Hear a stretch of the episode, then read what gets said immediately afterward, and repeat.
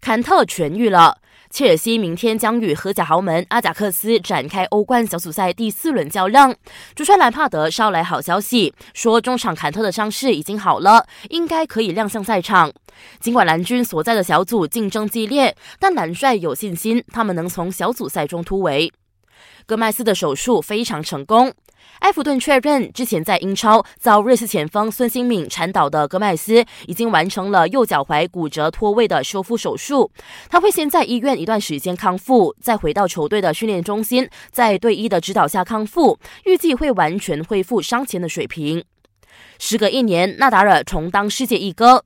在最新一期 ATP 世界排名中，西班牙天王纳达尔超越了刚刚在巴黎大师赛夺冠的塞尔维亚人德约科维奇，重新登顶榜首。目前两人的积分差距为六百四十分，意味着年终世界第一的归属将在英国伦敦年终总决赛上揭晓。